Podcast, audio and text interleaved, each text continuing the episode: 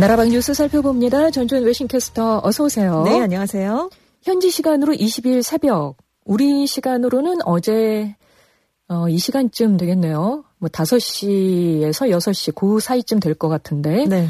아프가니스탄 동남부 인구 밀집 지역에서 강진이 발생했습니다. 사망자 수가 1000명을 넘었어요. 네, 걷잡을 수 없이 늘어나고 있는데요. 현지 시각으로 20일 새벽 1시 반쯤에 아프가니스탄 동남부 호스트시로부터 한 44km 정도 떨어진 지점에서 규모 5.9의 강진이 발생했습니다. 진원이 깊이 10km 정도였는데요. 아프간 수도 카불 그리고 파키스탄 수도 이슬라마바드 등 수백 킬로미터가 떨어진 곳에서도 흔들림이 감지될 정도로 위력이 컸습니다. 탈레반 당국은 20일 현재 지진으로 인한 사망자 수가 최소 1000명을 넘어섰다. 이 숫자는 계속 증가하고 있다. 이렇게 밝혔는데요. 지금 부상자 수도 1,500여 명 수준입니다. 네. 최근 20년 동안 아프간에서 발생한 지진 중에 가장 많은 사상자가 발생을 했는데 요. 아프간은 유라시아 지각판, 인도 지각판이 만나는 지점 근처에 있습니다. 그래서 지진이 자주 일어나고 있는데요. 1월에도 규모 4.9와 5.6 지진이 잇따라 발생했었고요. 2015년에는 규모 7.5 강진이 아프간과 파키스탄 접경 지역에서 발생해서 그때 400명이 넘는 사망자가 발생했던 적이 있습니다.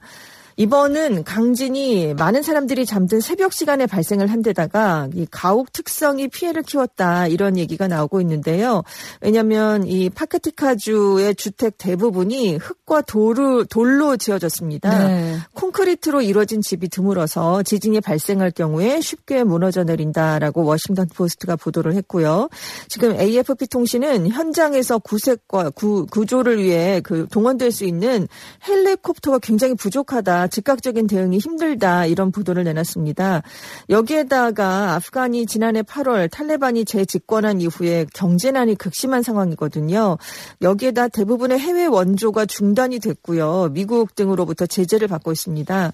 정부를 장악한 탈레반 행정력이 변경 지역에까지 미치지 못하고 있거든요. 여기에 구조 환경, 의료 시설까지 열악하기 때문에 지금 구조나 치료에 어려움을 겪을 것이라는 우려가 커지면서 탈레반이 아. 외부 세계에 도움을 요청했습니다. 네. 그래서 워싱턴 포스트는 이번 참사가 미국이 이라크에서 철군한 뒤에 정권을 탈환했던 탈레반 정부의 중대한 도전을 제기한다라고 지적을 해놨습니다. 네. 전 세계적으로 발생하고 있는 인플레이션으로 물가가 급등하고 있는데 유럽 각지에서 임금 인상 요구가 이어지고 있습니다. 영국에서는 철도 노조가 30여 년 만에 최대 규모의 파업에 들어갔다고 하죠. 그렇습니다. 영국 철도시설공단인 네트워크레일 13개 철도회사 소속의 철도 해운 노조의 노조원 4만여 명이 21일에 24시간 파업을 벌였습니다. 런던 지하철 노조 약 만 명도 파업에 참가를 했는데요. 이에 따라서 영국 전체 철도 노선의 절반 가량이 폐쇄가 됐고요. 기차편의 80% 정도가 운행이 중단됐습니다. 협상이 타결되지 않으면 23일과 25일에도 파업을 또 벌일 예정인데요. 이들이 파업을 하는 이유는 물가 급등입니다. 영국의 지난달 소비자 물가 상승률이 40년 만에 최고치인 9.1%를 기록했는데 이게 올해 말에는 11%를 넘을 수 있다라는 전망이 나오고 있습니다. 이번 파업은 코로나19 이후에 열차 승객들이 아직 이전 수준을 회복하지 못했는데 정부의 코로나19 지원금 지원이 끝나면서 철도 회사들이 비용이나 인원 감축 같은 구조 조정을 추진하는 가운데 발생을 했습니다. 철도 노조가 고물가를 이유로 7% 임금 인상을 요구하고 있는데요. 그렇지만 이 철도 회사 측은 승객이 코로나19 이전에 17억 명에서 10억 명으로 줄었다면서 지금 3% 이상 인상은 어렵다 이렇게 맞서고 있습니다.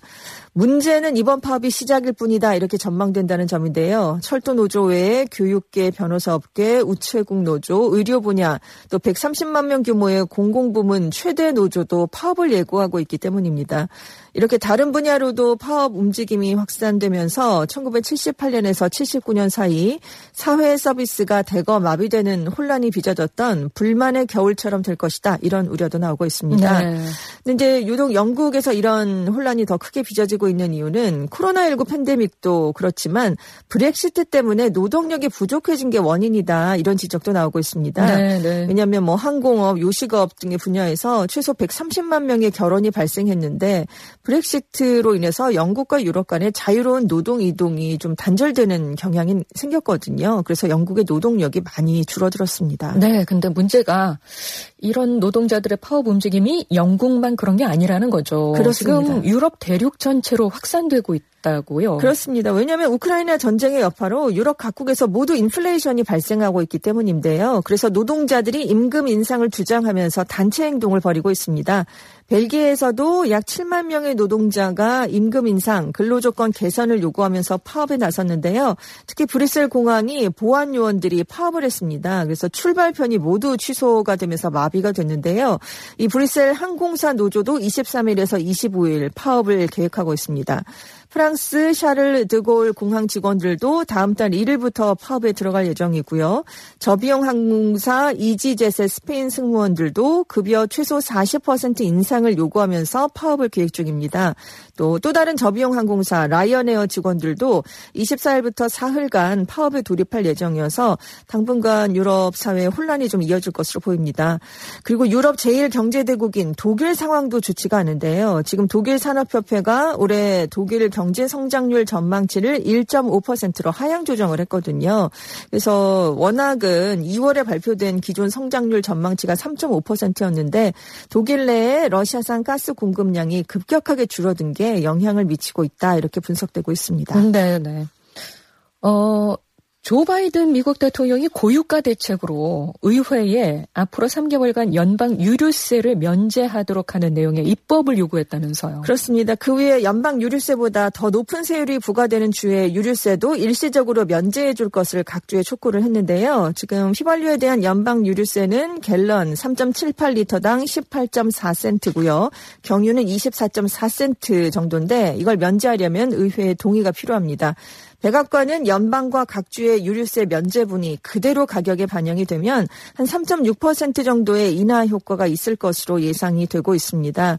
하지만 의회에서는 지금 야당인 공화당 의원들은 물론이고요. 일부 민주당 소속 의원들도 과연 이게 효과가 있겠는가라면서 유류세 면제에 대해서 부정적이거나 입장을 유보하고 있는 그런 상황이거든요. 음. 그래서 과연 의회에서 관련 입법이 처리될 수 있겠는가 이걸 장담하기 어려운 상황입니다. 그러네요. 유럽뿐만이 아니라 또 미국까지도 이렇게 나오고 있고 정말 전 세계가 네. 이 에너지 위기, 인플레이션으로 경제가 다들 어려워지고 그렇습니다. 있어서 참 걱정입니다. 네.